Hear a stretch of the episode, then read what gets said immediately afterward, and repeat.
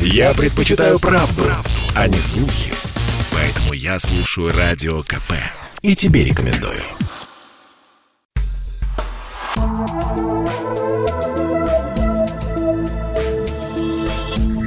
Просто космос.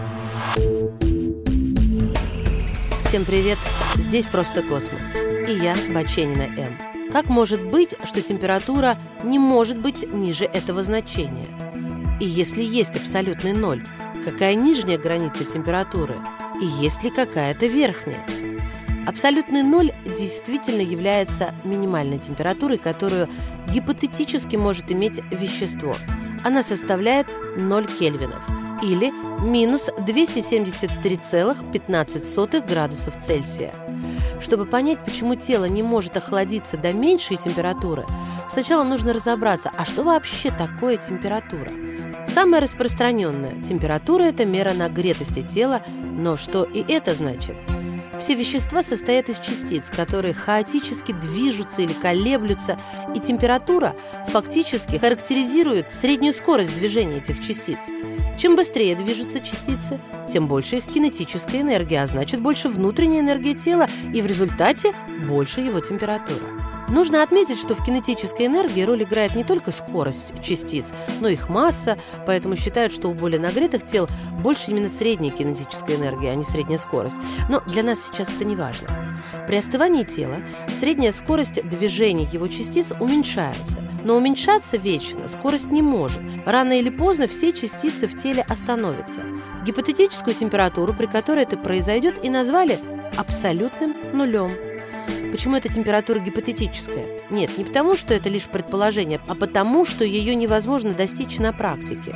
Чем ближе мы будем приближать температуру вещества к абсолютному нулю, тем труднее будет отбирать у него оставшиеся микроскопические порции энергии. При помощи любой технологии, при каждом повторении процесса охлаждения мы сможем забрать определенный процент от оставшейся энергии, но не сможем забрать ее всю.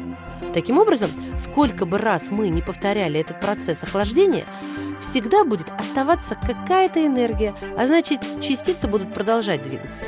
Чтобы гипотетически охладить что-либо до абсолютного нуля, понадобился бы хладагент с температурой ниже абсолютного нуля, который мы получить не можем. При приближении к абсолютному нулю вещества начинают проявлять новые необычные свойства – сверхтекучесть, сверхпроводимость, ну и так далее. Хорошо, абсолютный ноль – это минимальная возможная температура. А существует ли максимальная? Да, существует и название ей планковская температура. Она составляет приблизительно 1,417 тысячных, умноженное на 10 в 32 степени кельвинов или градусов Цельсия. При столь большой температуре разница между этими двумя шкалами пренебрежительно мала. Планковская температура определяется следующим образом.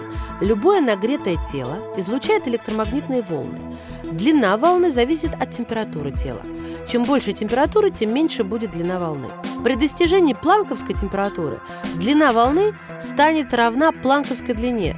Загружать формулами сейчас не буду, это просто одна из фундаментальных постоянных. На столь малых масштабах современная физика перестает работать. Здесь необходима полноценная теория квантовой гравитации, которую мы пока не разработали. А значит, мы не можем описать поведение тела с температурой больше планковской. Есть предположение, что Вселенная была разогрета до планковской температуры в первый момент после Большого взрыва. Но подтверждений, правда, этому пока нет.